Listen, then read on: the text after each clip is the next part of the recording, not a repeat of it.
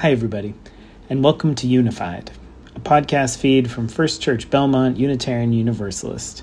We'll be sharing sermons and stories, special thematic content made new every week. We're so glad you're here, and for more information about who we are and opportunities to grow and deepen, swing by the church on Sundays or check out our website at uubelmont.org. And for now, enjoy this new content. Hello, my name is Devon Beckett, and I'm here to tell you about my ancestor, Captain John Underhill, who was born in Warwickshire, England in 1597 and became an early English settler and a soldier in the Massachusetts Bay Colony. He is my uncle from 10 generations back, and he married Elizabeth Feake, who some of you may know as the Winthrop woman, in 1658. An antique oil portrait of Carolyn Underhill, a beautiful young woman who looks like my sister, has been passed down through the generations and hangs in my mother's bedroom today. I was raised on stories of my noble ancestors.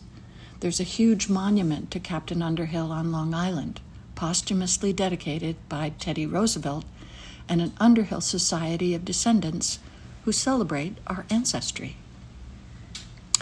In the wake of George Floyd and Breonna Taylor, five of my friends from yoga got together to study anti racism. We continue to meet monthly and started with Your Privileges showing. We've read and discussed more than 30 books, seen lots of movies, and gone on field trips exploring racism and our privilege as white women. One book in particular I recommend to you an Indigenous Peoples History of the United States by Dr. Roxanne Dunbar Ortiz.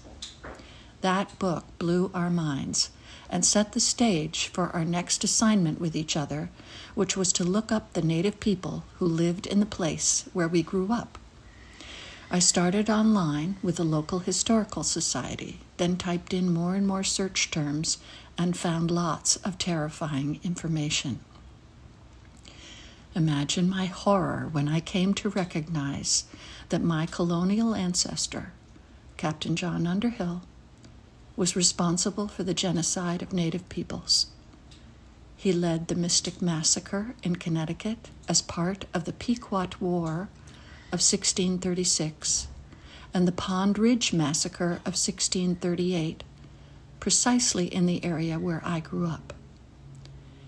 His own Native American allies were appalled by the violence of the Englishmen who killed not only warriors and young men, but also women, children, and elders. Not even dogs were left alive. My ancestor burnt villages to cinders, and thereafter, even mentioning the word Pequot was illegal because there were no more Pequot. They were officially extinct. Through the right of conquest, the state of Connecticut was founded because of his work.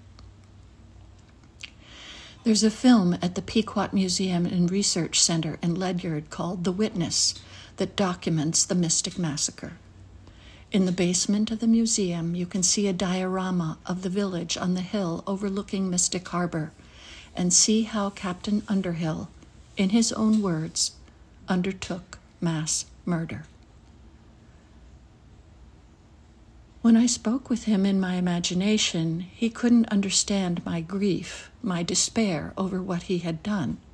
He thought I should be grateful for his clearing the land of savages. It's been horrible digesting this information, and it's an ongoing journey of discovery and forgiveness. I got in touch with the Siwanoy Nation through Facebook and apologized on behalf of my family. I learned that some of the Siwanoy were not home when the Pound Ridge Massacre took place, and the Siwanoy Nation exists today in Westchester County, New York. They aren't recognized as an official tribe by the United States, and that's a whole other story of discrimination and bigotry, but I'll leave that for another time. I've attended Wampanoag immersions on Nantucket, at Round the Bend Farm in Dartmouth, and powwows here in Newton. Amun of the First Light Pequot and Wampanoag came to teach and tell stories at the Watertown Library. I've become a member of the Three Sisters at the Pequot Museum and Research Center and attended programs there on cultural intelligence, CQ. At every turn, I've been invited, welcomed, and included by the Native Americans I've met. I've received a glimpse, a feeling, a sense of groundedness and kindness flowing from these people and the land that's been a transforming experience for me. My beloved yoga sisters helped me dig deep into my heritage and the deeds of Captain John Underhill popping the bubble of my elite white education and the indoctrination of supremacy.